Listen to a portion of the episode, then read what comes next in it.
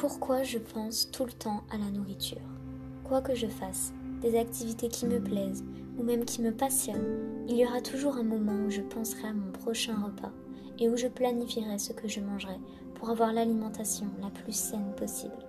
Et malgré le fait que je pense tout le temps à la nourriture, je ne m'autorise pas à manger à chaque fois que j'ai faim, à cause de l'heure, de l'intervalle de temps avec mon dernier repas, etc. Dans le podcast que j'ai écouté, j'ai compris que cette attitude peut combler un manque profond et que c'est peut-être une des raisons qui me pousse à contrôler mon alimentation et à du coup y penser tout le temps. Je suis très déterminée et entreprenante, mais aussi très rêveuse et idéaliste, ce qui me déçoit régulièrement. J'ai des buts dans la vie, des rêves que je ne réalise pas, et je suis frustrée.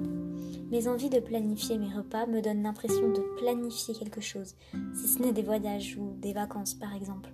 Et mes envies d'aliments croquants peuvent représenter ma colère, ou sucrés peuvent représenter mon besoin de douceur dans la vie. Mais donc du coup, quel manque profond je comble en contrôlant ma nourriture? Si ma façon de m'alimenter, enfin plutôt de ne pas m'alimenter, représente un manque ou bien un trop plein, qu'est-ce que c'est? En fait, le mot qui résume bien tout ce que je peux ressentir, c'est la frustration. Frustration de ne jamais avoir le corps de mes rêves, frustration de ne rien pouvoir manger, frustration de ne pas pouvoir combler mes désirs, frustration qu'on me prenne systématiquement pour plus jeune. Mais finalement, ce sentiment, c'est ma manière de réagir. Pourquoi ce sentiment que je ressens en premier lorsque ces situations se présentent? Est-ce que je ne ressentirais pas une frustration plus profonde que j'étouffe et qui ressort donc d'une manière ou d'une autre comme elle peut? Un besoin de voyager, un besoin de défendre l'écologie, un besoin d'indépendance. Je peux faire tout ça, mais peut-être que j'ai peur. Ça a l'air assez bateau dit comme ça que la nourriture représente quelque chose de plus profond en nous, mais ça peut être important de s'y attarder. Mais du coup, si j'enlève cette frustration et que je m'écoute, est-ce que je ne vais pas grossir? En ce moment, mon corps est dans une phase de renutrition. Je me suis privée pendant 5 ans.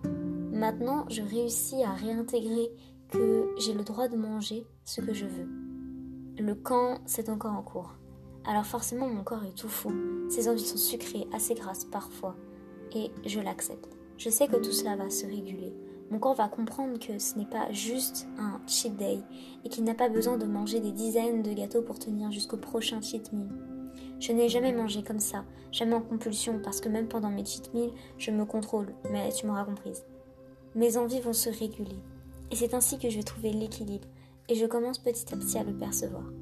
Alors je dois intégrer que, je que le fait de m'écouter ne me fera pas grossir, car une fois que mon corps saura qu'il a le droit à tout, il vaudra le meilleur pour moi.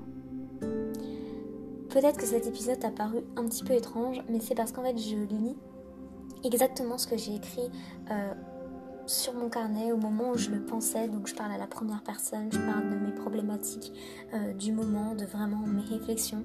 Ça me paraît un peu primaire maintenant, euh, voilà, que la frustration c'est forcément une frustration intérieure. C'est pas forcément le cas.